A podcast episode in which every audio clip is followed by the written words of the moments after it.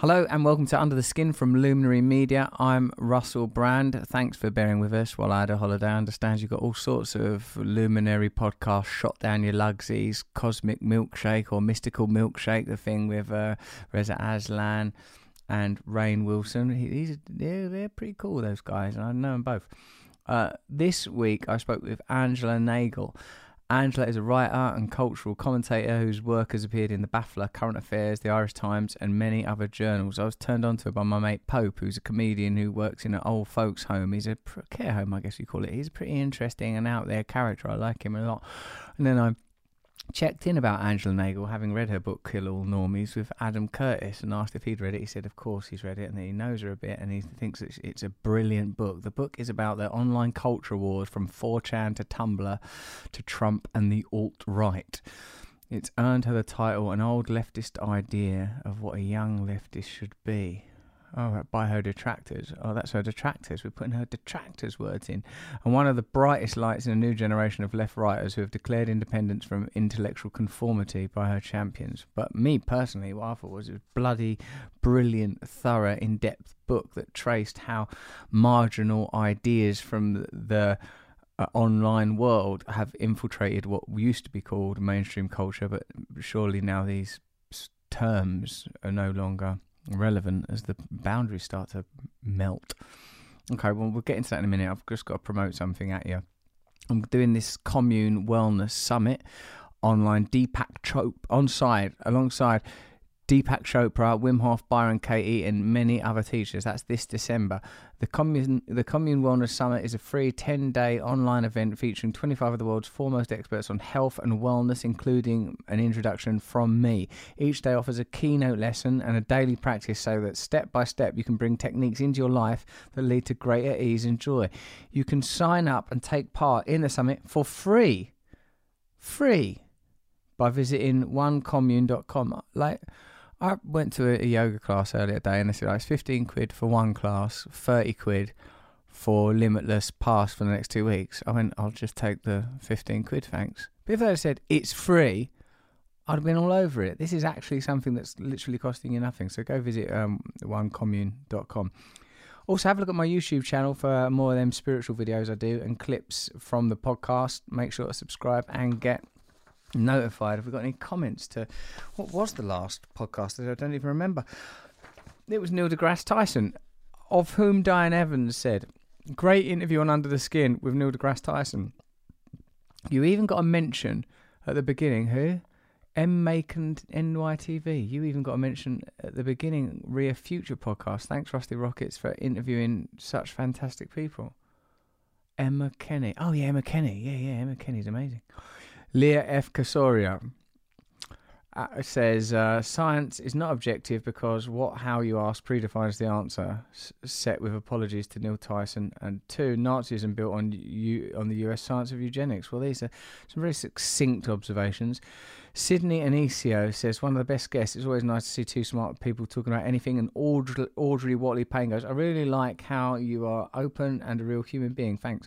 You have your views, then you actually sit there and listen and take everything in, then share how you process what you heard. All ideas, opinions, and views should be shared in this manner. Hey, thanks a lot. I've been trying my hardest.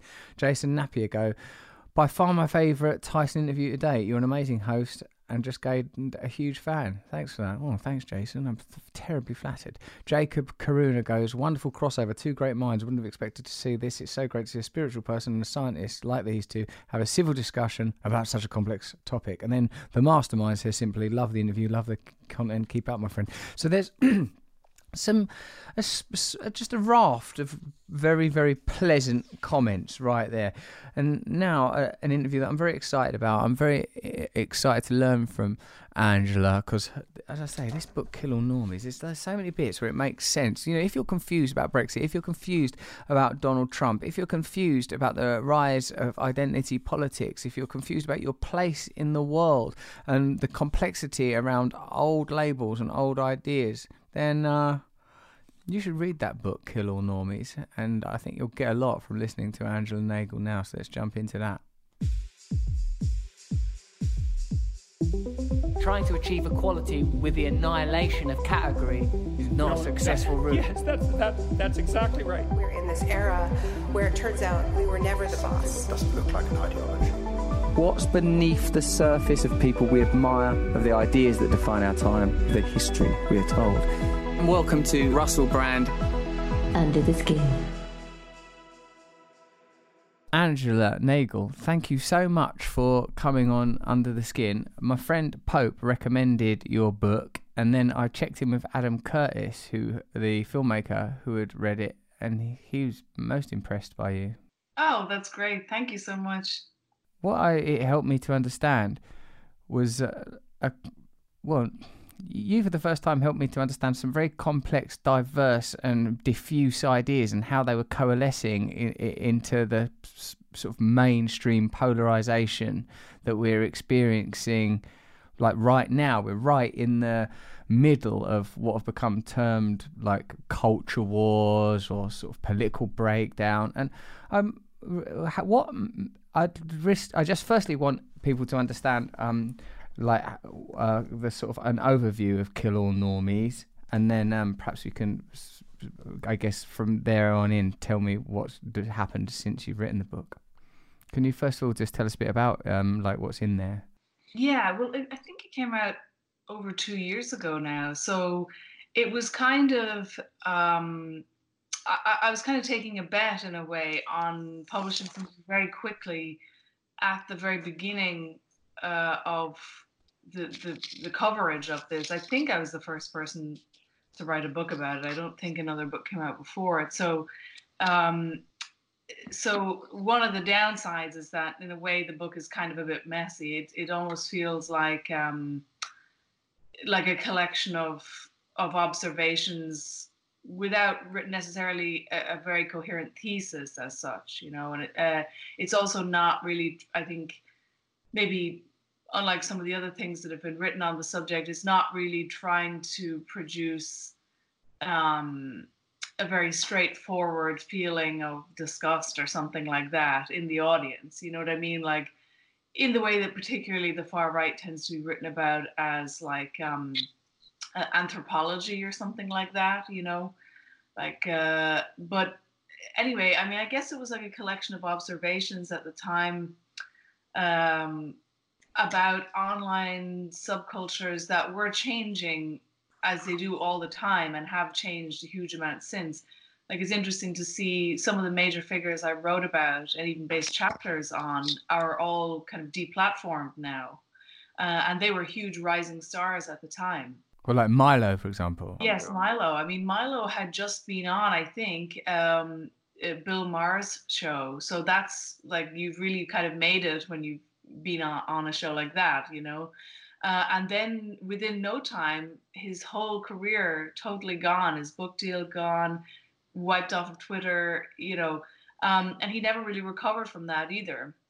Um, another character, Gavin McInnes, who who's I think one of the founders of Vice magazine, you know, again a huge career, uh, and Vice was such a kind of um, you know tastemaker and a kind of generation defining thing and uh, that also t- was totally transformed and he's uh, he, he's largely been you know he's now got all these court cases um, he's uh, really struggling uh, so, so uh, alex jones is another one you know so all, all of these all, the whole landscape has totally changed. But i guess really it, it try, trying to kind of um, if like summarize it or something uh, i was looking at these as I guess kind of countercultures in terms of the way that the internet had been written about previously. So the idea was very much that you could have online communities as an alternative in a way to real life communities. Um, that you would have these global communities and people would be, um, you know, information would be more freely exchanged and um, and so on. But instead, what you have in these situations is this uh, almost like a product of social alienation uh, manifesting itself online. Yes. And one of the things I liked tonally about your book was the not total lack of judgment, but at least a kind of a sympathetic approach to uh, like to aspects of internet culture that have become in some cases quite rightly, very much maligned, like incels and the the, uh, the denizens of the 4chan space, you at least uh, offered an explanation to how, how these kind of um, how these kind of factions are emerging, and in f- fact continually paired them with movements or, uh, like on what would traditionally be known as the left. And is that just journalistic integrity, or is that your? Uh, how come you were able to do that? I think one of the things is that because I had actually been looking at that world, particularly 4chan and things like that, for years, maybe I was a little bit desensitized to it, mm. uh, or I just didn't feel like. I don't think it's. I, I don't like really to um, to, to be lectured to when I'm reading myself, you know, so or, or moralized to in some way. I mean, so much of what's been written about it since ha- I think is going to age really badly and actually just looks quite ridiculous. Um, so, for example, um, you know, when when all the major figures of of these um, kind of far right movements were had already been written about, and journalists didn't have anything left to write about, they ended up writing articles about like how we all need to be really worried because the far right are taking over Renaissance fairs. I remember that being one in particular. And I thought, you know, this is not like, it, this is not something most people are worried about really. But, um, but yeah, the, the, that kind of tone of, um, uh, I don't know. I thought that I just thought felt there was something like too moralizing about that tone. And I also thought, you know, back then, even though I was very critical of the idea that you can simply hide behind irony, uh, mm-hmm. I'm also aware that you can do things ironically and then sort of somehow accidentally end up meaning them at some point. And the person engaged in that process is not necessarily sure at what point that happens, you know, uh, and it is complicated. I really it was interested as well about what you said about right wing transgressivism and how that was a presumed leftist uh, stance or attitude, and the the the easy ad- adoption of transgression by the right demonstrated that our assumption that it was a sort of a leftist position in the first place was always kind of ridiculous that there is something very punk about figures like like the ones you've listed really. Gavin McInnes Milo there's something uh, prankster careless reckless and sort of like there was dark mischief in them. Yeah absolutely. I mean particularly since um, you know 68 um, one of the ideas that that was very influential on on the left um, as it kind of moved away from the, the the the goals of the old left and much more into cultural questions it became very preoccupied. I mean this is a real adam curtis theme so i'm not surprised it is probably why he liked it but um, you know the left became very interested in in uh, pursuing, you know, uh, historical goals through culture. And one of the ideas was that, you know, we have this kind of internal um, internal fascism, right? That we need to break down through, uh, you know, qu- questioning the ways in which repression sexual repression and you know the internalization of like patriarchy and all of these things had to be broken down but particularly the repressive element to it. So lots of different figures in, in that came out of the 68 milieu wrote about how the most important thing was actually that. It wasn't the economy it wasn't like trade unions or something like that. It was that people needed to kind of kill their internal fascism through um, through through the, the, breaking down of all taboos. And that led to very quickly to some very strange places. I mean, there was, for example, um, a, a, a strong kind of strand within the 68 thing of uh, where it was kind of veering towards pedophilia, actually, like some of the sexual revolution stuff, and um, like Ginsberg and stuff. Talking like Allen Ginsberg, even talking about that. Is that right? yeah, like it's very hard to sort of frame that now because the cultural landscape has become so anti-pedophilia for, for some reason. It's very hard to um, to reconcile the idea of someone like you know sort of a cultural god like Allen Ginsberg as being sort of you know sort of speaking ambiguously at very least about pedophilia. Yeah, but I mean, I guess the point is like, um, you know, a, a, much a much more incisive critic, I think, was that there was a French writer called Michel Clouscard. Most of his stuff isn't um, translated. I think it should be because his work is very increasingly relevant now.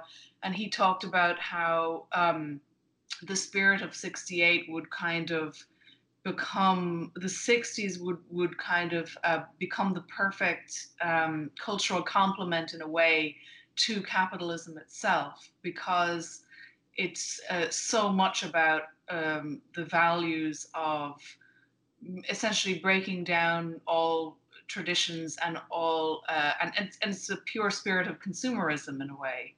Um, but what i was saying in the book is like so, kind of like that but a little different which is that transgression in itself as a virtue in and of itself has become such a fetishized thing that we are often very uncritical of it and very unable to see what's actually the real political content of this. Um, so, one of the funny things is that before I wrote this, uh, I noticed that a lot of the way that something like 4chan was written about and that some of the, the, the figures around at that time were written about was actually very positive. Um, and the reason was not that the people writing about it agreed with them politically. It was that they they didn't notice, even though so, in one case, I mean, one of the figures had like a swastika tattoo, but it's like they didn't. They they thought it was all just transgression and countercultural, uh, and that it was being edgy and so they were simply not able to see the political content of what was right in front of them. Were you saying that the kind of transgressivism that birthed by late late sixties radicalism became a complement to capitalism, even in its early form, or, or? Or, do you think it's regardless of whether it's being used by the left or right, that transgressivism is a you said in a sort of an affiliate of uh, consumerism? Can you help me to understand that more, Angela? Yeah, I think that definitely has happened because, in a way, I mean, the what what advertising is is trying to get you to do is is kind of have very low um, uh, to be very impulsive and to give in to your desires, right? That's like what, what the whole point of advertising and consumerism is. It's trying to get you to give in to your desires as quickly as possible and to have uh, really no values outside of that. Um, and, uh, you know, uh, so, so it is, and, and also one thing that is significant to this and also to the, the kind of what's happened since the book came out is that I've been I'm Irish, but I've been in America for a while, and one of the things I really didn't know when I wrote it, and I really have a better understanding of now, is that the level of individual isolation and atomization in America is very extreme. Uh, I mean, there's been some studies done where really large numbers of millennials, when they're asked how many friends they have, ha- say zero in America. Um, and so you have these incredibly isolated people. The the kind of um, like back in Ireland, for example, you could say there's a kind of a mixture of the remnants of, of a more traditional society with something more modern. So most people have a mixed gender, large group of friends. Most people have a large family. They know their neighbors. They go to the pub with their friends after work, that kind of thing a lot of the time in the American context, you're dealing with people who might not have even talked to anyone in real life in a long time. People are totally isolated. Uh, it's it's very shocking, actually, and that absolutely is a factor in this um, that is much more extreme than I thought.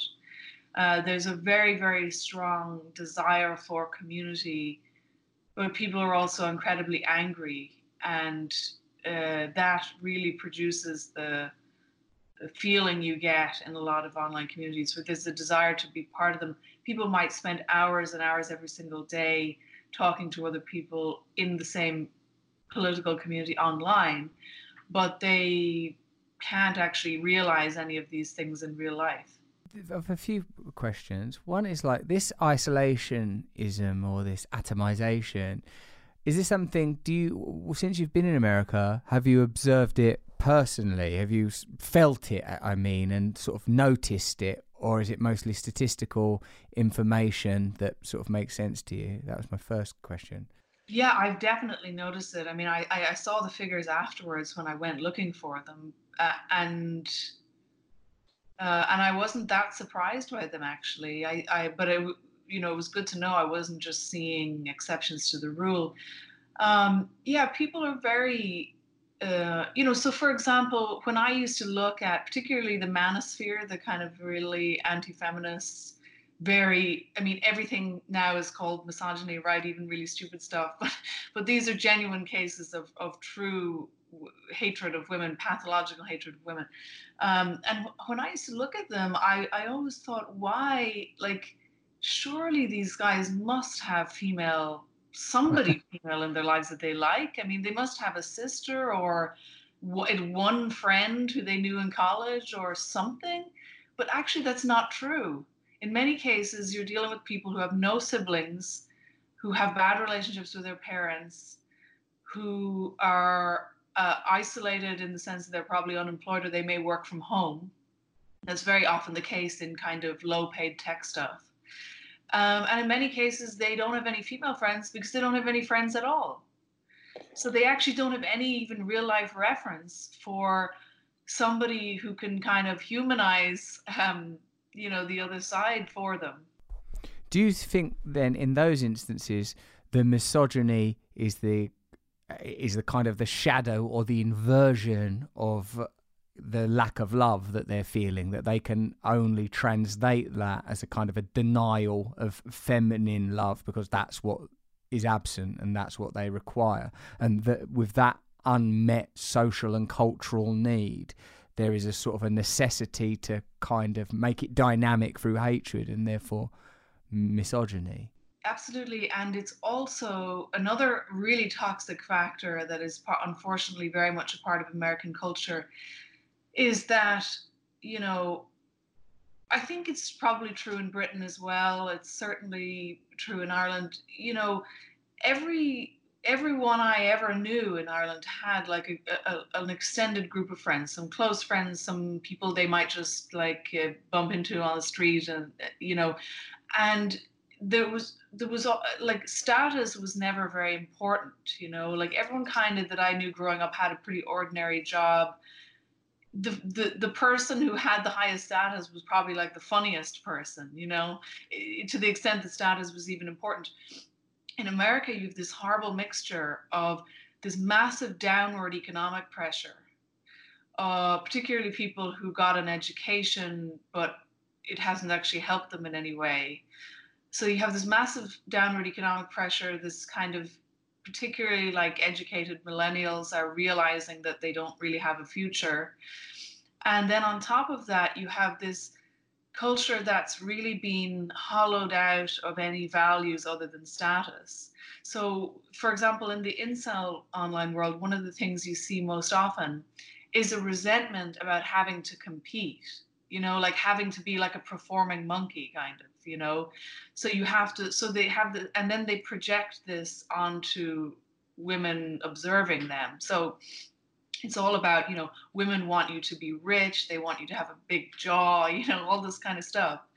And you know statistically it's probably true right? Like very rich men probably have more sexual options than like somebody who isn't rich. But again as i say like if you're kind of socialized in a normal way you're used to just blending in with a mixture of everyone who has you know a, a, kind of a healthy social world in some way you know there, there isn't a situation where one person is just totally celibate throughout their entire 20s and 30s and the other person is like the opposite of that. You know, it, there's there's a much there's much more of a norm, I think, in other societies. But in America, there's this mixture of really extreme status anxiety, downward economic pressure, social isolation, um, and the, the the preoccupation with status, which you kind of can't get out of because it actually is real. You know, it becomes real in the culture that everyone becomes obsessed with uh, with status, and then there's this incredible rage, as I say, at having to be a performing monkey, at having to tick all of these boxes. I mean, I never had to think about that when I was in my teens and 20s. You know, you have a vague idea that some people are better looking than others and so on.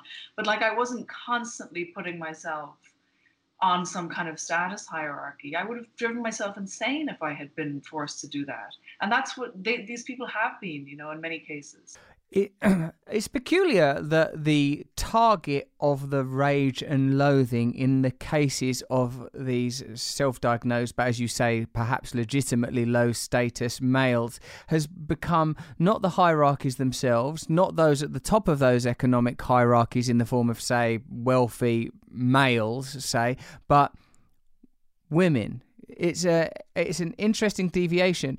Do you think that there's a corollary between this sort of targeting of these, say, let's call them for the sake of um, brevity, these kind of new right groups and their loathing of the fe- of females and femininity, and the left's earlier abandonment of uh, uh, uh, to sort of uh, like as you said earlier, um, economic uh, ideology and trade unionism. The kind of like the left abandoned, say, the ordinary working people in favor of a kind of a, a, the pursuit of cultural ideologies. Like, and and now we find ourselves in a position where the right is sort of turn like they they you know where is there even though both sides of this argument talk about the elites, there doesn't seem to be sort of any kind of cohesion. Uh, it's very interesting what you said earlier as well about like you know like the sort of uprooting of tradition and and and, and the fact that your the situation you're describing is worse in America than in either of our countries suggests that there is a relationship between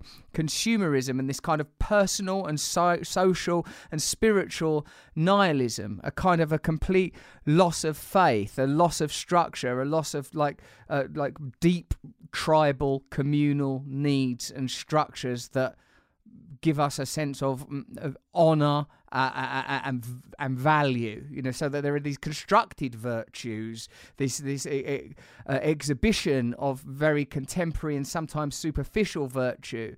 Is, you, is there any sense in that tirade of language that I just unleashed?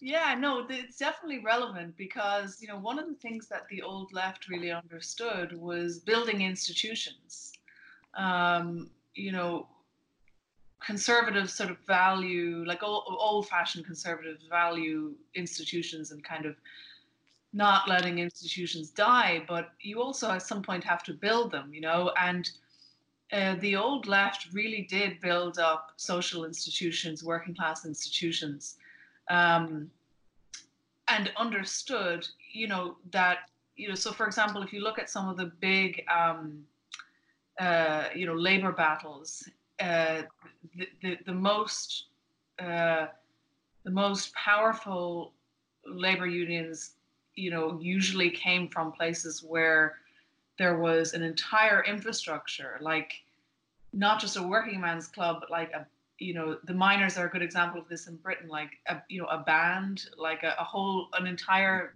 town would be built around you know the workers in one industry um, people so so there was like everybody was very very tightly knit and therefore solidarity was came much more easily you know?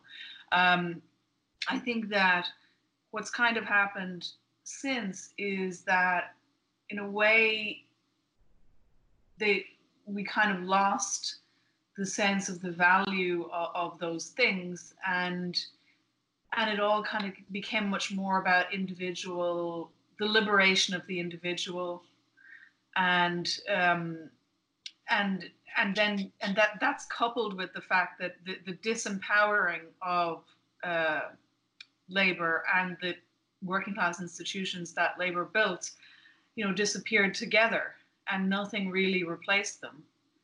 And you know i mean religion has is gone basically and it also hasn't been replaced by anything you know if you think about something like you know we were supposed to replace families with communities right? If the village raises the child. We didn't really do that either. Um, and so there's just sort of nothing left. Uh, and we haven't really figured that out what, what we're going to do about that. I think that's why you're seeing a, a return to religion actually. I mean i'm not religious personally but you know i know people who are who are converting to catholicism. And you know uh, people are excited about the whole kanye west thing and I, I do see a lot of that happening in part because you know what else is there? There there actually isn't. We've destroyed all the institutions and you know there's not we don't we and all we have is consumerism and you know yeah very alienated society. I'm not the first to say that of course but you know we we've been talking about it for some time but we haven't actually managed to do anything about it. In a sense like agricultural societies were m- mimicking uh, earlier tribal cultures not least in that they were built around our obvious dietary requirements, then industrial societies were able to somehow mimic and imitate the these uh, much earlier tribal communities through union and the type of uh, towns built around one industry that you described. Then the next epoch, this technological revolution or evolution, has meant that we're becoming further and further atomized, individualized, and our identities as consumers becomes uh, solidified. And as you say, there's nothing to supplement it. There is no accompanying. There is no sort of brass band on the village green for 4chan. You know, like there's like you can't be, you can't build around it. You can't create something that imitate. You know, even in this time where we sort of are taught to question the very idea of a universal or the idea that something might be natural. It seems that there's something that people are reaching for, and that when they're denied it, when there isn't something that at least resembles a, a, a tribal community, these like like these uh, impulses lash out and become uh, somehow converted to loathing, negativity. It seems that there are certain requirements to being human that have, have been eroded now to a kind of a critical point. Yeah, and you know, you were saying earlier that the the tone of uh, the book is maybe some trying to be objective or something like that.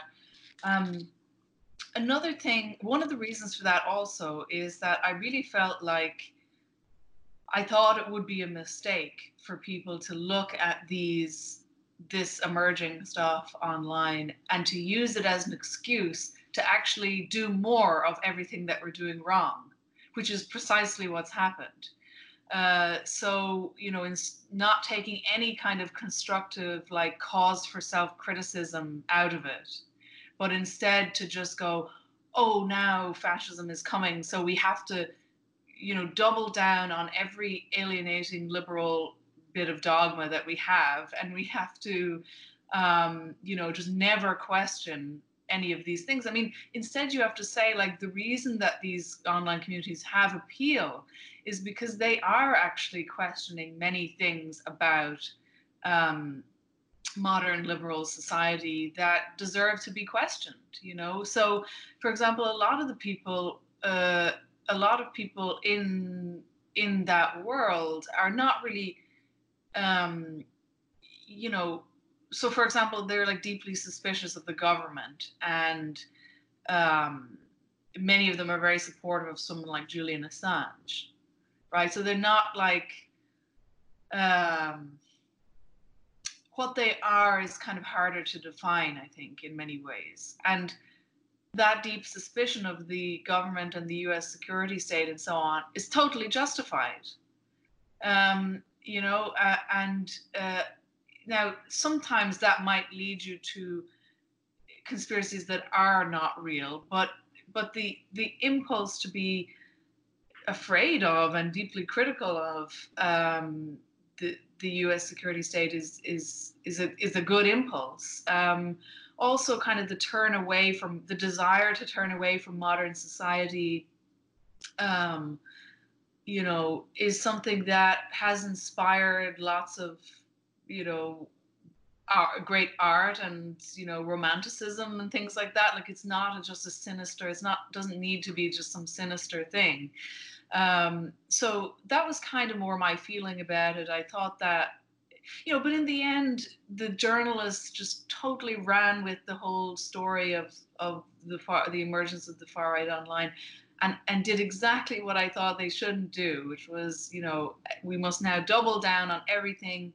After 2016, when Hillary Clinton lost to Trump, there was a real possibility in a moment for us to really criticize the whole kind of ideology of like progressive neoliberalism, if you like, that Hillary Clinton represented. That was the moment when we really should have thought twice about that and, and thought about the idea that, um, you know, liberalism in the cultural realm plus, you know, capitalism is not actually the basis for building any kind of society, you know, and just being progressive. Um, you know, more women in the boardrooms and so on isn't actually going to improve the lives of the vast majority of people. But then that, and I think there was a moment where it was kind of being, people were thinking about that, and they were thinking about, you know, the ways in which Trump kind of totally disrupted um, the, the kind of right and left spectrum in many ways with populism. Um, but then I think that a lot of people use the emergence of the far right to not to, to stop that questioning process and to always say, you know, this idea is now totally taboo. Anything, you know, I mean, I see people saying things like environmentalism is now suspect because there are kind of very anti-modern kind of far right movements that are environmentalists you know just like totally ridiculous things like this. So they strengthened all the liberal taboos that were being broken down which is a real shame. What were the what were and are these liberal taboos? And why is there an unwillingness do you believe to interrogate the veracity of, that system? Why did it not take the opportunity of the recent uh, defeats in sort of broad elections to analyze itself, as it were? I think it's partly an infrastructure thing. A lot of um, more left leaning parties have this whole kind of NGO infrastructure around them, like an activist class almost around them who will slit their throat if they don't do what they want, you know? And so a, a politician will do something that he or she knows will actually not even be popular with the general public and the voters just to appease um, these very zealous kind of activists, you know, around them.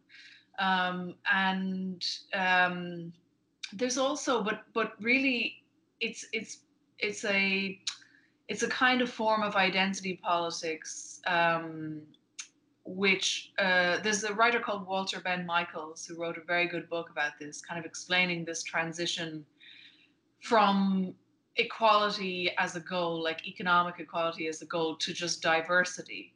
So, you know, I remember particularly kind of around the time of Occupy Wall Street, the progressive stack and this kind of idea that there had to be this many women and people of color and representatives of every group on every panel and so on and it was a constant source of fighting.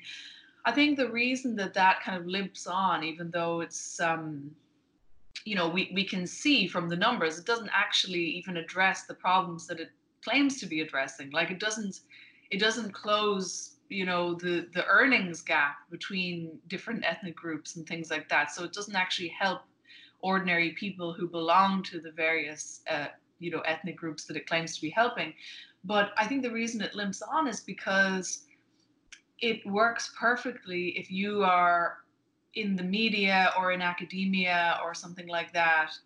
Um, and you can kind of it's a system that you can play along with very easily so you can show you know your virtues publicly, and then you will get noticed. You know, you'll you'll maybe get a, you'll get things published, or you'll be better, you know, more well received um, in in something like academia, uh, where the competition is now so tight that even one, uh, you know, unorthodox like statement means that you're totally out uh, of the possibility of ever having a career in those areas.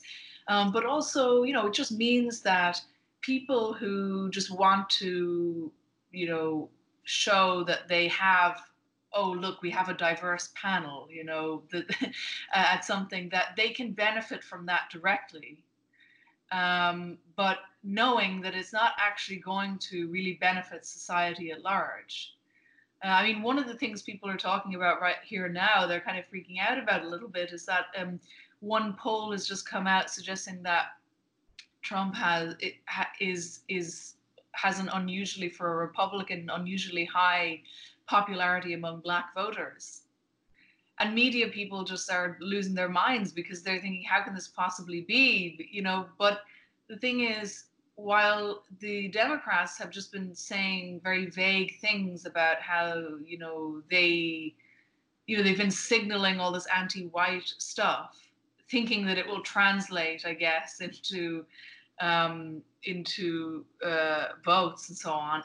And all trump has been doing is just been saying jobs jobs jobs and it seems like his message is actually winning because he's talking about a material thing that might actually benefit someone's life instead of some totally vague sort of virtue signaling that doesn't really benefit anyone.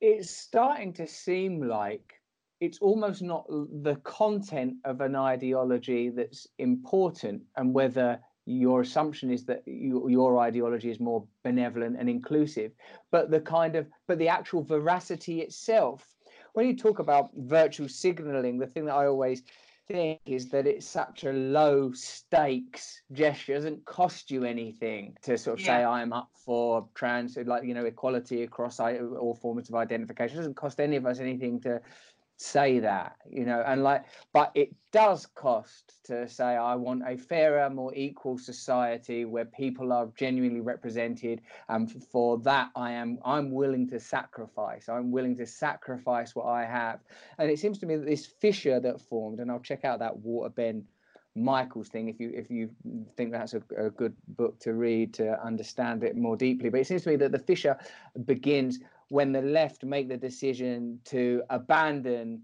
uh, ordinary working people uh, in favor of vocalizing and, and, demonstrating and demonstrating uh, around identity led politics. It seems to me this is a significant movement, just like the same way as you said that part of your feeling about the United States of America is experiential, which I suppose is necessary as a journalist, as much as you have to support your work through, you know, statistics and facts. Never something I've personally favoured. I say go with the old gut. So it yeah. feels right, print it. but like, uh, but but me when I like look at sort of far right marches so visceral like say like tommy robinson stuff uh, in the united kingdom in england specifically you know sort of like football oriented gutsy carnal placard waving shouting on the brink of fighting. The idea that those men might vote for the labour party seems absolutely ridiculous when once the kind of raw rage of working people feeling affronted and like they're not they don't have access to opportunity that this was a natural labor constituency. And now that now that that's gone. There they've that that whole territory has been abandoned. Now of, of my personal politics I, I would hope inclusive and like I've you know because of my like i feel like i've uh, my personal experiences somewhat um uh, emulate or have parallel like some of the stuff you're describing. I've retreated from a sort of uh, culture that's about hierarchies and status and fame and celebrity into a, a, place of introspection and reflection and spirituality which could be my age i'm middle age i've got a family now i live a sort of a different type of life but it also feels to me to a degree that there's nothing real in that space that it is a kind of a choreography an exhibition that there's no, there's no real value there's no real love. There's no real willingness to to sacrifice in order to create more fair and just societies just to make superficial gestures that cost very little and to focus mostly on condemning others as opposed to examining and interrogating yourself myself. And because like that's you know I, I have to i personally have to stay very close to the line with my own morality and spirituality and my own behavior and my own conduct. I feel very uncomfortable in a culture that's about blame condemnation yeah and also i mean most of the like i mean in my experience at least the people who have um who have really latched on to using these kind of um, dogmas to signal their virtue and so on. I mean, maybe it's sort of like a cheap dig, but in my experience, they're always like really bad people, you know, and they're kind of trying to, uh, you know, it's such an easy thing to do, right? You don't actually have to sacrifice anything to just publicly display these things. Uh, you know, so for example, when I um, first came to came to America, I spent some time in in New York, and I was kind of like often among writers and things like that, well, journalists, I guess. And um, I did notice that there was kind of a really unpleasant culture where every people would make a beeline for the person in the room who seemed like the most up and coming and the most um, successful and stuff like that. Really disgusting. I mean, I just never experienced that before at home. You know, that's just not something I had to even really think about. You know, and again, you know, maybe that's slightly unusual because it's it's a it's a place like New York and it's among media people and so on. But um, you know, the, the the status anxiety that people have is not just in their heads it really is there in the culture you know the, the, so when people feel that they have no value because they haven't you know they, they, they haven't expressed their status through through through a career or something like that mm. um, they're they're right in a way you know what i mean like they actually don't have value as far as the the values of the culture are concerned. I read an interesting study a while ago, which was this. It, it was kind of inter- it was um, unusual in that it was very it was a very long term study. It followed people throughout their entire lives, and uh, but and and a lot of the findings in terms of happiness were very um, unsurprising. They were just thing, things that we all kind of pretty much intuitively know. But the only thing that was unusual that really stuck out stuck out for me is that they said that a lot of the people who really found happiness or be you know were, were happy people um, were able to make this transition not quite in midlife but in their 30s to some form of um, teaching others or being involved in some in building something you know so mentoring or building an institution or being involved in building something for the future that would kind of outlive them. So in other words, the um, the the narcissism maybe the the of our youth uh, changes at a certain point in our lives, and we actually have this desire. And I was weird because I read it and I really related to that. I did start feeling differently at a certain point. Um, I, I I became kind of less interested in just like you know my achievements and things like that and I, I kind of felt like i had much more of a desire to be involved in some in some way building something that would live long after myself you know that was not really about me. Um, so but that's just a wisdom i mean we have to learn this now from academic studies but that's like a wisdom that every society you know in human history has has understood and like passed on to people um, but I do think maybe it's something we have to relearn. Like there has to be a way to uh, to have people involved in in you know. And again, like this is kind of what I was saying earlier. Like the a lot of the people who end up in you know on the political right now, you know, are at least having a conversation about the way in which liberal society has kind of taken that from us you know um, because the idea it doesn't really value institutions. And the, the idea that you would be interested in something that lives after yourself mm. why would you want that? You know you shouldn't you just be happy being a liberal individual just maximizing your own liberty? You know that is kind of the idea of liberalism basically. Pe- people don't talk enough, I don't think, about the that liberalism is kind of uh, underwritten by materialism, by the sort of the we are demonstrably just in this bag of skin. That's what's real. So respect people regardless of what variety of bag of skin they're in. But there is, but the connections between us are not valuable. The groups that we form n- need not necessarily be considered valuable unless it's expedient to score a political point. There's something very materialistic at the eye at the uh, the that m- places the individual at the center of human experience. Of course, we are already empirically living that. I, you know, I don't need any encouragement to recognize that my individual life is the most important thing. Every single experiential moment of my life places me at the center. What needs to be nurtured and garnered in me is how my behavior, my actions affect other people, where I can be useful to the whole. If my life is to have meaning and purpose beyond the f- of the fulfillment of my most base desires, I'm going to have to examine a, a, value system that goes beyond that fulfillment. I'm going to have to look at, uh, altruism, altru- altruism, compassion, kindness. Again, as you say, very, very simple ideas that in earlier societies wouldn't even have been the subject of academic study. Like the idea that, oh, you're not just this locust in time, and once you're dead, who gives a shit anyways, that we are part of a flowing thing. It's interesting to me that liberalism is able to even c- hold on to ideas like, some of the institutions, such as Nation, uh, when they've all been hollowed out, when everything has been hollowed out. I feel that something like the Grenfell fire was such a bleak symbol of the hollowness, uh, uh, the hollowness of our structures. That no one can be blamed. No one, no, no one can be indicted for who caused this. Why did it happen? You know that we that now there there there is there is no integrity to our structures. There are no integrity to our governance.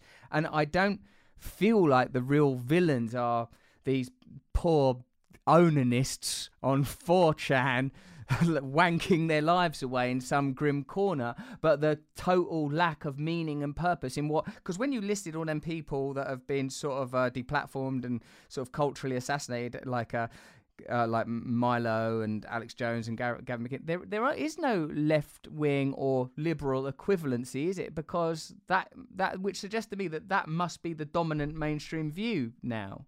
You know, because you can't cite a sort of a radical, threatening figure. You know, and like these aren't people that I'm politically aligned with. Just to be clear, I'm just saying that it's curious that the ones that are disappearing. Well, I suppose you know. I suppose Peter Tatchell is deplatformed on campuses, and Germaine Greer is, but you know, but they they they precisely because they no longer are representative of this this uh, mainstream sort of chimera.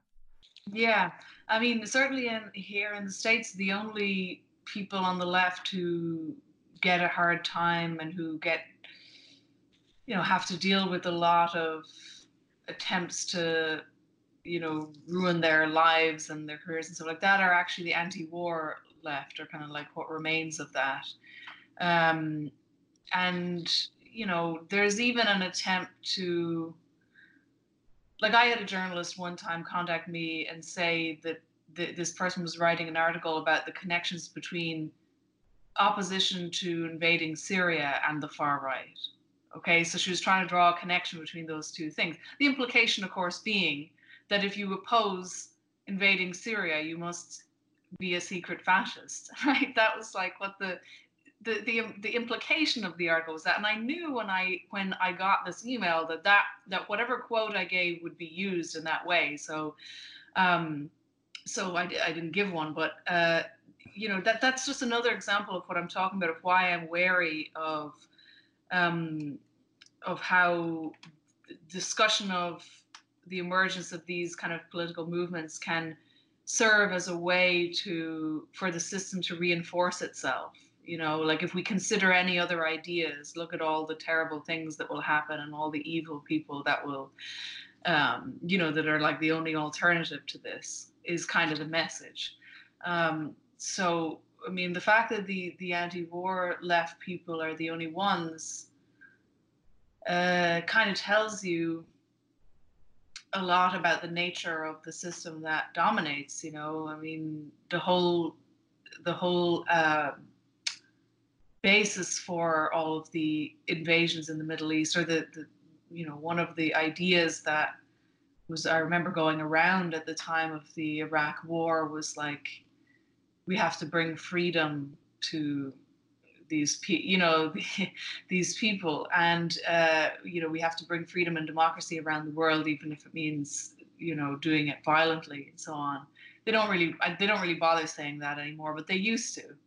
So it's the same thing. It's it's it's like enforcing liberalism uh, violently you know actually. Um, so anyone who opposes the the the, the forcing liberalism on the world through uh, bombs is a problem, right? And anyone who questions the basic liberal dogmas at home is a problem.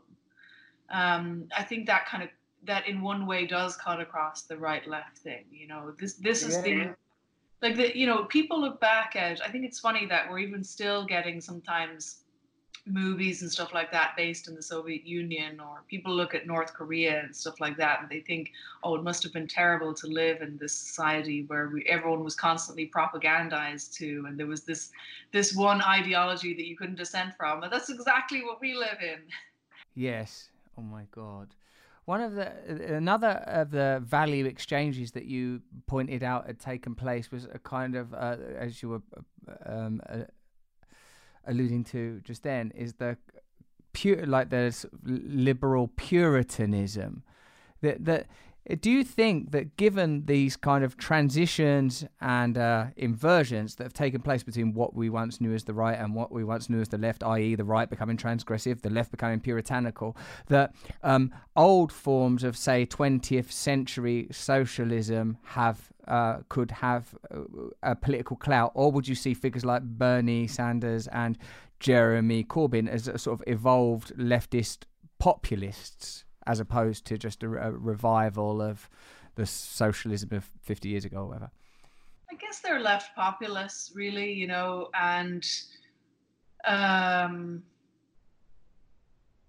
you know, I mean, I hope both of them win personally. You know, uh, um, I, you know, I think, I think the kind of economic reforms that they're suggesting are, you know, sometimes talked about as very radical, but I mean, particularly in the American case, I think they're the bare minimum of what needs to be done to save the place from total collapse, actually. um, because, you know, if you look at something like like in America right now, like California is the future. I mean, this kind of brings together a lot of this stuff. This is a place where that is very woke, right? Everyone's very progressive. Um, but it's also a place where you have a very high number of billionaires and you have a shockingly high number of absolutely destitute people, uh, ho- homeless people, and so on.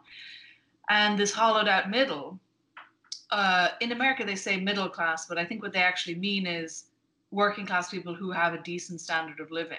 Yeah. Um, and um, and that is the future, actually. You know, megacities, radical inequality, um, you know, a destroyed working class, um, and and and kind of just like no values of any kind to to even help people to understand how sinister all of this is you know? Like because it's presented as as progressive like all the big corporations now like goldman sachs you name it are really eager to show that they're really feminist and they love international women's day and they they all do the rainbow flags on gay pride and stuff like that and it is definitely an ideology of replacing material equality, the, the, the, movements that were that once kind of like really threatened, you know, um, the power of of like plutocrats basically those people are now untouchable. And one of the reasons is well there's many reasons. I mean there's not really a very powerful organized working class to challenge them there aren't really any big institutions to challenge them and then they're also propagandizing to the public about showing how virtuous and how much they believe in equality um, they are. And so it really does. I mean, I think that is going to become so ridiculous that people will start to entirely see through it. But it certainly does give them a certain kind of veil of like um, uh, caring about caring about equality and so on. And the thing is, if you're a culture warrior, like if your main issue in life is uh, these kind of um, you know the, the, these kind of progressive culture wars then i mean one thing i often think is like why bother you know why bother being on the left at all actually because it turns out the the the the plutocrats of western society agree with you. You know they love feminism too. Um, and they they they love having like uh, their you know to show how diverse their like panels are and and so on these kind of very shallow things. Like that's the version of equality that they have embraced and switched out the old one which was about actual material equality and you know all of this as well has really made me much more i mean i was always you know a socialist actually from quite a young age. Like I, I before i could possibly have even really understood what i was saying that was always my impulse. But i think that my gut was right actually because radical material inequality is absolute poison for a society. Like the whole society is poisoned once you have that. Everything starts to break down.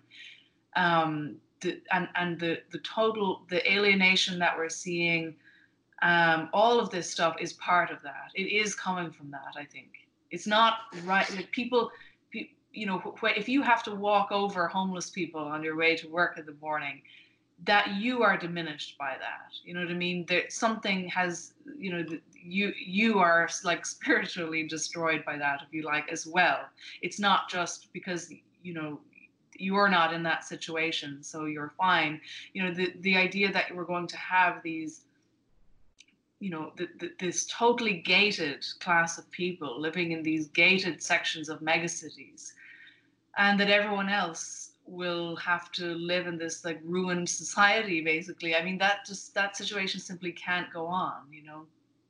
Yes, yes, and that we yeah, that's fascinating. Uh, Peter, Ta- I had a conversation years ago with with Peter Tatchell, and he said that in his experience, uh, civil rights issues, even though they have been hard fought for and people have died for them in the you know in the 50s and 60s and you know with gay rights obviously was, his area of expertise.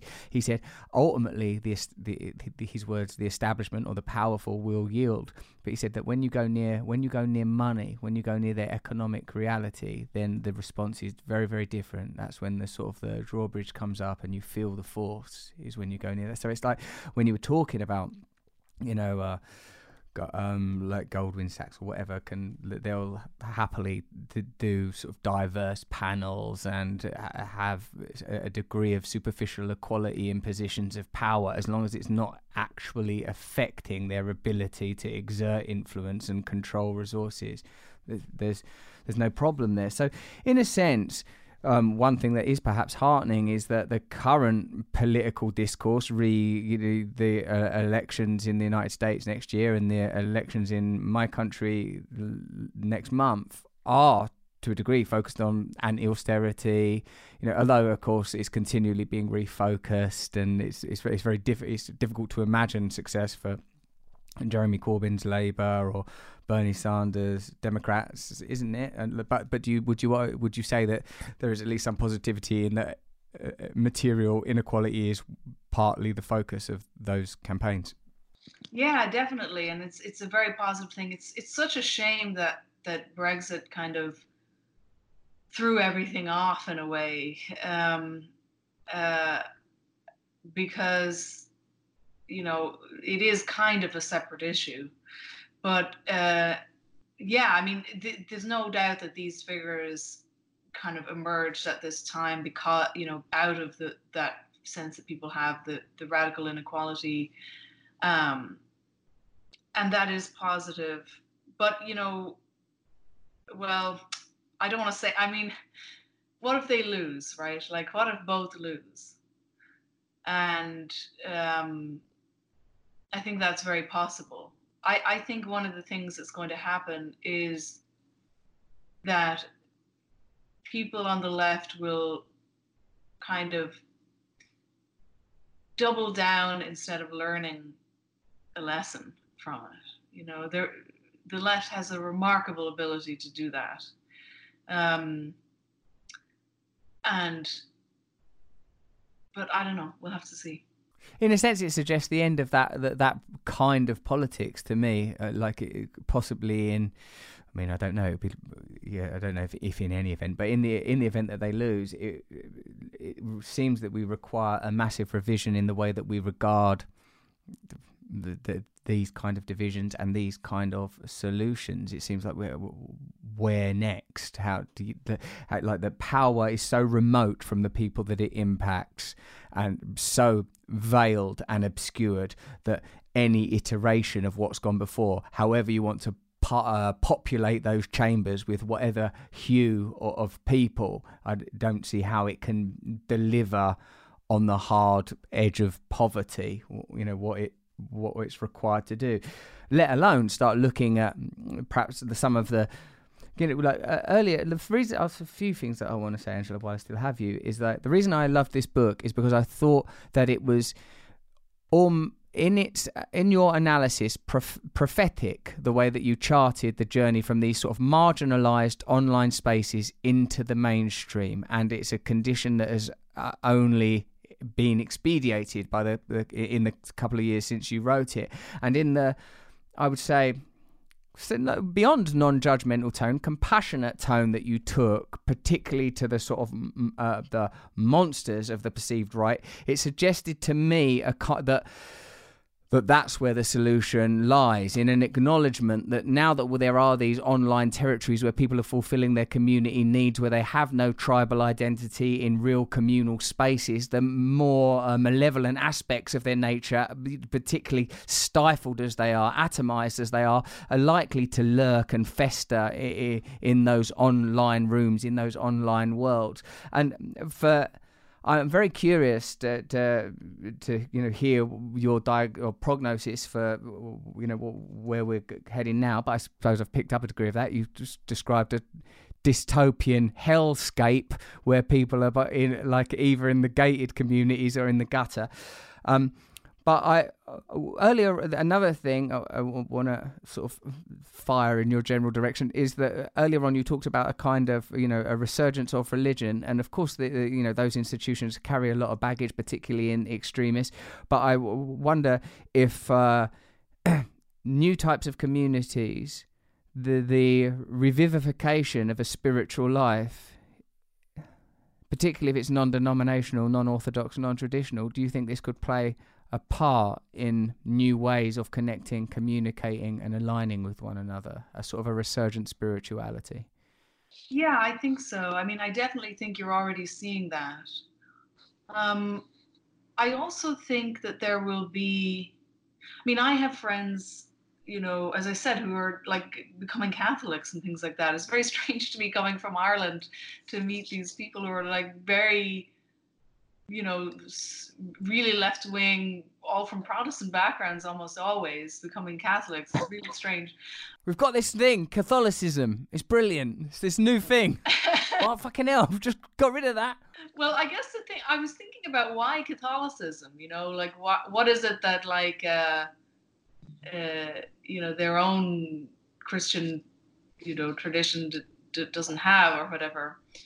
Um, and there is something about, well, one of the things I think possibly is that in America, a lot of the Catholic, uh, the, ethnic groups that are Catholic, have internal solidarity, kind of, to the extent that anyone has it in America. You know, like so. In other words, there is an Italian community even still to some extent. You know what I mean? There, and then there's the kind of Latin American influence and so on one friend I know who's you know very far left who's become a, who started going to mass.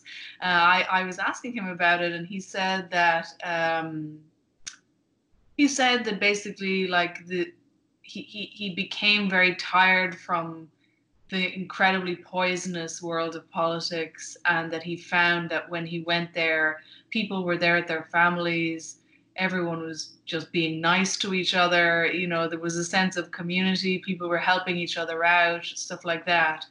Um, i mean if you think of the thing i was saying earlier that some uh, you know a lot of millennials don't have any friends whatsoever and are also alienated from their family like it is quite scary. I mean i've had to think about this here as well if you don't come from that world, you take for granted that if something happens to you, you get in an accident or, you know, a, a, tragedy happens in your life, that you you know that you have this network of people around you who will take care of you in those circumstances, and you know, like uh, people are not meant to live people that's how people are meant to live you know what i mean? Like it's not natural for people to live in a situation where if they die, like nobody will find them for weeks, or you know, if, something terrible happens to them, they'll be completely alone.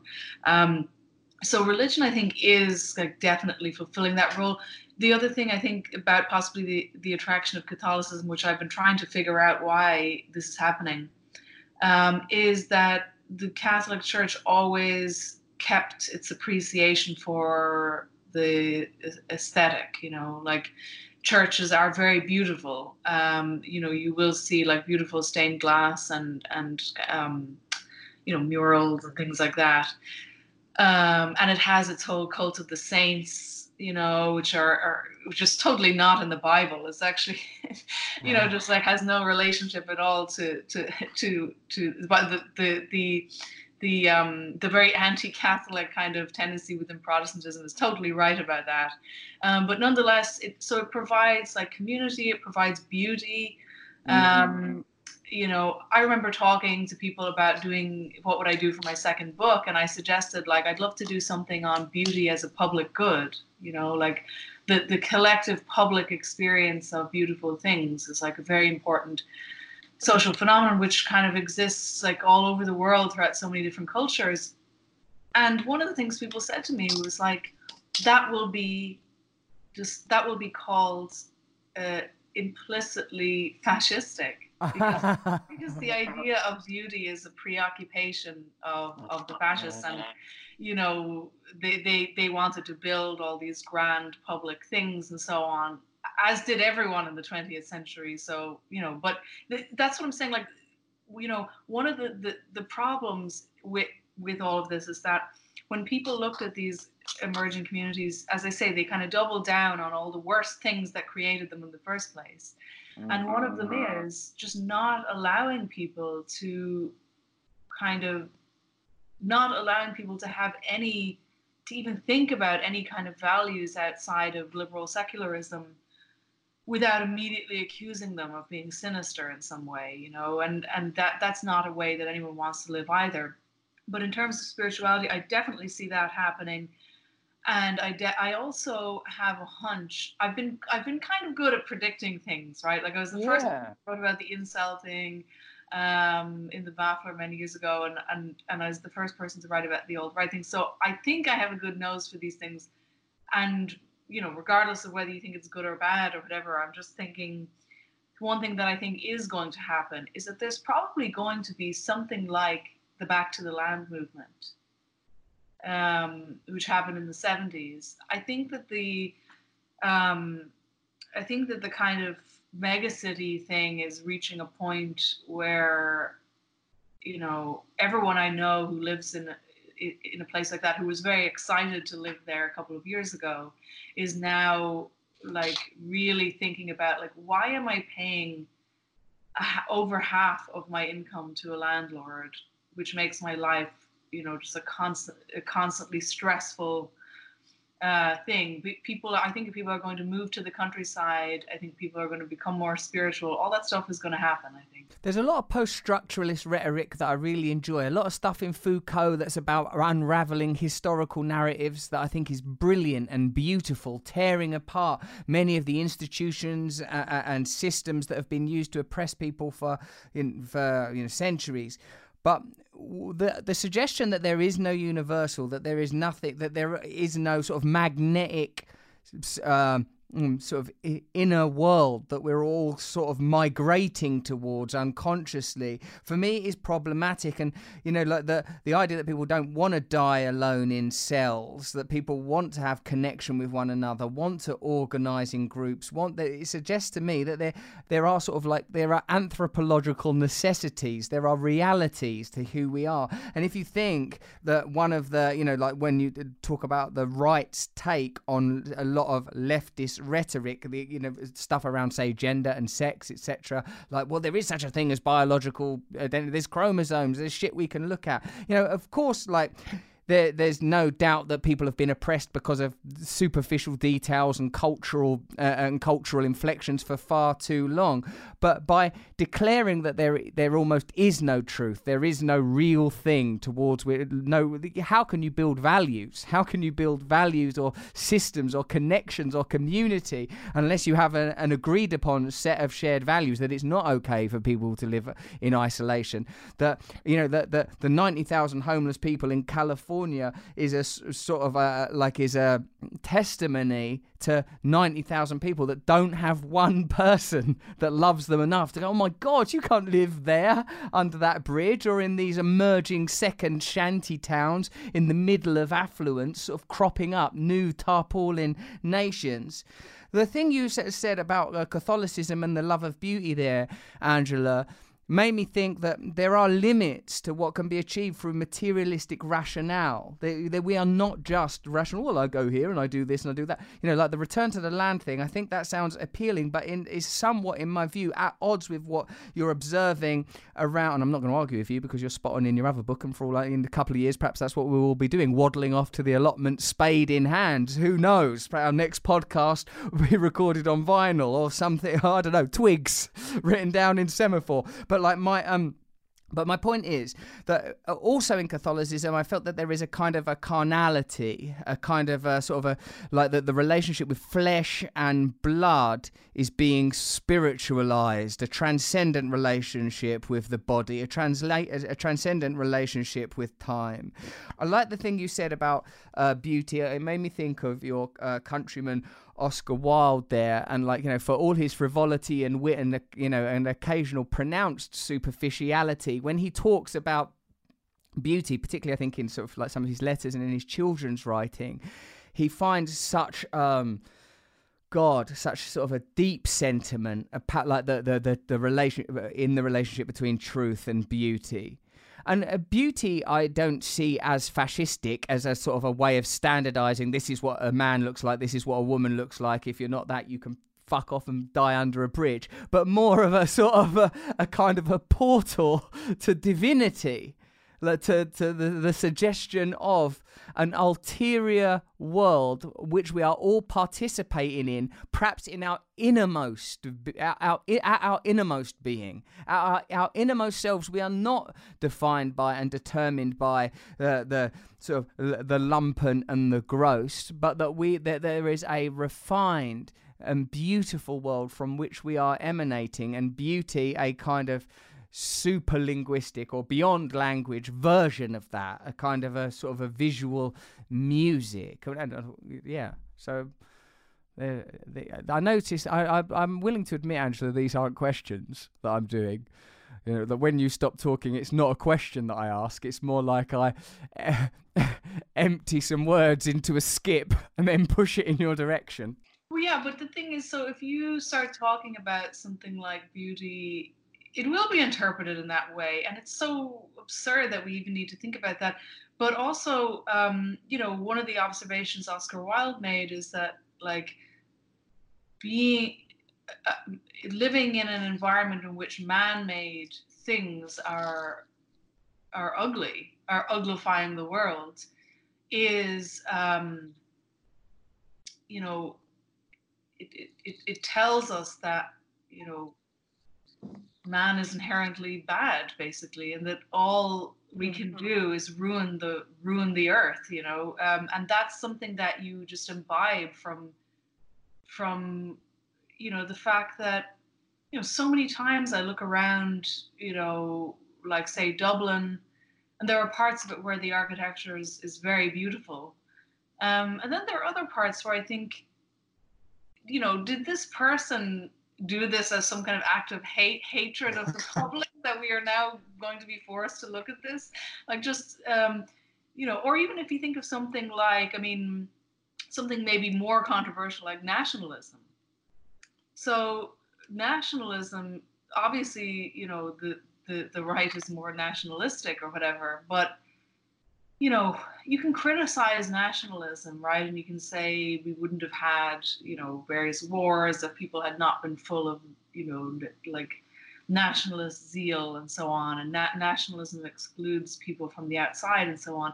But nationalism also is something that well first of all it allows for citizens with rights to exist. And it um, and it allows them to to it, it, kind of um, it allows people to be selfless in a way right? Like why does somebody do something for their country? A good example will be something like james joyce right? Joyce is always used in ireland as an example of somebody who had to get away from ireland because of the insular backward nationalism that became part of 20th century ireland. And you know he was this kind of cosmopolitan right? Like he he lived in europe and he he he uh, was very critical in the way that he portrayed you know nationalists in in his writing and stuff like that uh, certainly in ulysses. But he's also somebody who loved his city so much that he wrote this incredible book which which maps out every inch of the place um, he never stopped thinking about home. And he also you know for example like opened a cinema in ireland which was you know there, there, weren't i guess many around at the time. Maybe it was the first i'm not sure. Um, uh, for the purpose that the people of the city should be able to see the great you know cultural achievements of the world.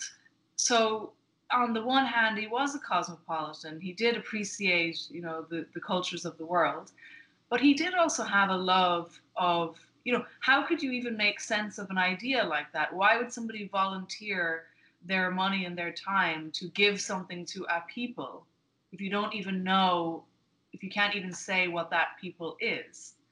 And so, in a way, you know, again, this is why ideas on the right have this draw because they are at least talking about that. You know, they can say the nation is the thing that we um, that we will pull together around. You know, and we will be united around. Now, you can criticize that, but you have to have something else. You know, you can't just say everything is fascism, and so we have to just live in a, a total chaos of individualism you know, which is in which people have no way of organizing, no way of having any solidarity, and ultimately no way of fighting back against this very unequal, very plutocratic system in which, you know, democracies are basically bought out, and um, and yeah, we we have no way of fighting against it. You're so brilliant. Now, uh, can I just run through these uh, last? Uh, uh, I don't know what they are. They might be. They could be termed. Yeah, these actually are questions. Can I ask you them, and, then, and we'll wrap up, Angela? Okay. What do you think about the Joker and its sort of the way that it's been culturally received? Do you think there's anything significant in that that relates to the stuff you've written? Oh, I heard everyone saying bad things about Joker, and I think it's because they went in having heard so many good things about Joker. But because I had a very bad um, impression or low expectations of it, maybe, I really liked it. I thought it was great. Um, you know, it wasn't like, you know, the most profound work of art I've ever seen, but it was, no, it was really good because actually I think what it captured is um, the moral ambiguity, you know, uh, that I uh, have always found very interesting. Like, you know, so he's in the end, he, you know, kills innocent people and he does all these bad things, but um, but what it shows you throughout is that kind of alienation I'm talking about, and also it really gives you a sense of like how much how much pain and alienation can a human being actually tolerate you know? Um, you know and, and it just it's so relentless it's so dark it shows you know how how this person has just you know is, is in this status oriented society and has this very low rank within it. And it's just sort of ground down and ground down. And i just think like we, we should be thinking about like why it is that people have had to why it is that people are forced to live in that way and um and yeah that that moral ambiguity i really like that about it. It's not saying because he has had these experiences then the killings are okay. You know what i mean? It's not and and when you when you are talking about political things you always get trapped with people in this very simple moralistic way of viewing it. You I, i'm interested I, what i like is the is the moral ambiguity and it's able to say it can be simultaneously true that a person can do terrible things and maybe even become a terrible person and that they have also suffered terribly you know hmm. why do you think it garnered so much criticism um, I think because it was seen, it was seen as like justifying incel shooters or something like that, or maybe romanticizing them in some way. But you know, it's not the job of artists to be teaching us, you know, like public health lessons or something like that. You know, it is morally ambiguous, and as I say, I like the fact that it just left us with this problem that, as I said, both can be true at the same time. You know, it's not saying, it's not a morality tale that says, you know, oh, everybody who, you know, somebody who does, who starts shooting people and who becomes violent, you know, becomes a violent incel, actually that's okay because they have suffered in these ways. It's not saying that. It's simply saying, you know, you have this totally unbearable level of suffering and humiliation in a person's life and powerlessness it's curious to me. I think it somehow encapsulated the the uh, appetite to repress stories that explore the consequences of creating a cast of people that are excluded.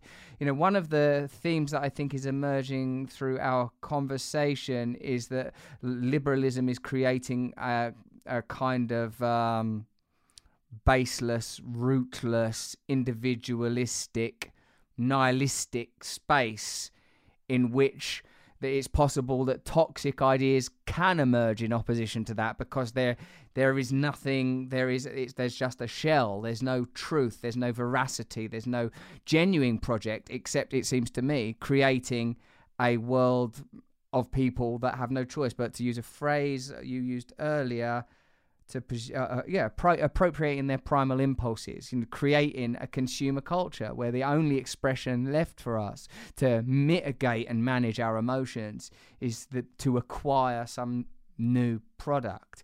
I think about how just you know I can't you can't be alive in the world without it, it, like if you try and listen to the radio, you try to listen to a podcast, whatever you do, you w- will be directed towards your role as a consumer pretty quickly. You've got to watch this advert if you want to watch this YouTube video.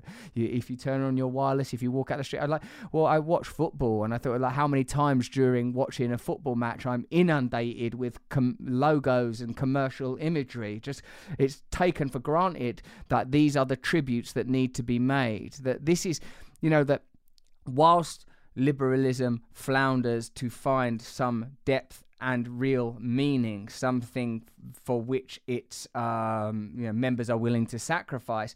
There is the sort of, I would not say secondary, I would say ulterior ideology of consumerism that is motoring the entire experience, remaining unaffected by the superficial changes and the gestures around uh, diversification. That, that that project continues untrammeled. The interests of the powerful are not affected by the uh, objectives of liberalism. Hence, liberalism can be used as a kind of terrarium for the mainstream, a kind of cultural housing, because it doesn't impede the economic and power objectives of. Uh, oh yeah, yeah, no doubt. I mean the the the kind of um, you know um, the the liberation of the individual and equality in the form of a kind of tokenistic cultural diversity at the top can totally coexist forever with you know the system as it is now the economic system as it is now you know they're they're non-threatening to it Thanks, Angela. Now I feel like you have given me all the information any human being can reasonably be expected to give another person over Skype. It's really, really lovely to see you and uh, meet you, even in this format. I'm such a, an admirer of your writing and your thinking and the way that you tell stories, and I'm very excited to see what you do next and it, to see if that is indeed the good life. Thank you. By which I mean the Richard Briers uh, sitcom, in which he just sort of went back to the land and grew vegetables. Adam Curtis like criticizes me always when I'm talking about sort of various forms of utopia. He says people are going to want to do more than sit around and eat vegetables, but he'll listen to this and perhaps perhaps he's wrong. People will just sit around, grow, and eat vegetables. yeah, I mean he, he he's very critical of the back to the land thing um, and how it all ended up and how it actually ended up. There's a really interesting book which Adam Curtis um, I think was very influenced by, uh, which is by Fred Turner, and I think I might reference it in my book as well. I can't remember. Um, and it's called From Counterculture to Cyberculture, something like that. And it's about how a lot of the key figures in Silicon Valley, the foundational figures, w- were actually from the Back to the Land movement. They were actually counterculturalists themselves. And they were the ones who kind of built the idea of like being like a rebel capitalist, you know, like disrupting and all that kind of stuff. They that that whole ideology that that is really emanating from Silicon Valley now. That's where it came from. Um, so yeah, Adam, Adam Curtis does love to, and I do it too, like to to show this like utopianism followed by the maybe the unintended consequences or something like that. Um, and maybe it is just like the the endless like pendulum swing of overcorrection that we'll just do forever you know um uh and something terrible will come out but who knows? But uh, but regardless i mean i just think that is likely to happen. The rise of spirituality and a return to religion and also people intentionally and in a kind of fairly organized way leaving uh, the major cities. I think that will happen. The economic pressures are there, the exhaustion is there.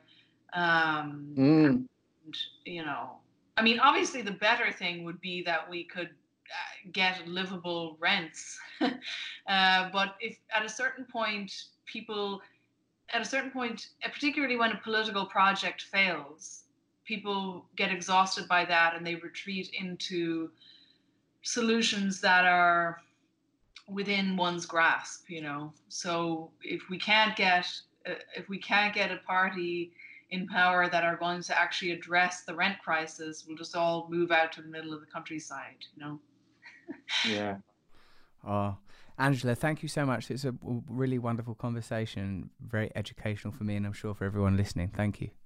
Thank you. Remember to let me know what you thought of it on Instagram. Tag me at Russell Brand or tweet me at Rusty Rockets with a hashtag under the skin. We'll be back next week. In the meantime, have a listen back to some old episodes like Yuval Noah Harari. You could listen to that. Brad Evans, you could listen to that. Or you could just listen to this one again, couldn't you, really? I mean, did you absorb all of it? What if you had to do a quiz now? Would you, would you think you could competently and confidently talk about 4chan? Of course you couldn't. Please sign up to my mailing list on russellbrand.com so I can communicate directly with you. You'll be first to know about upcoming live shows and receive exclusive mailing list only content, plus have the opportunity to email us and get into communications on all manner of complicated personal issues. Let's say you're having difficulty in your personal life, you can just email us and go, help, help. And someone will reach out to you. Isn't this amazing that the world's moving in this direction? Thanks very much to, for listening to Under the Skin with me, Russell Brand, on Luminary Media.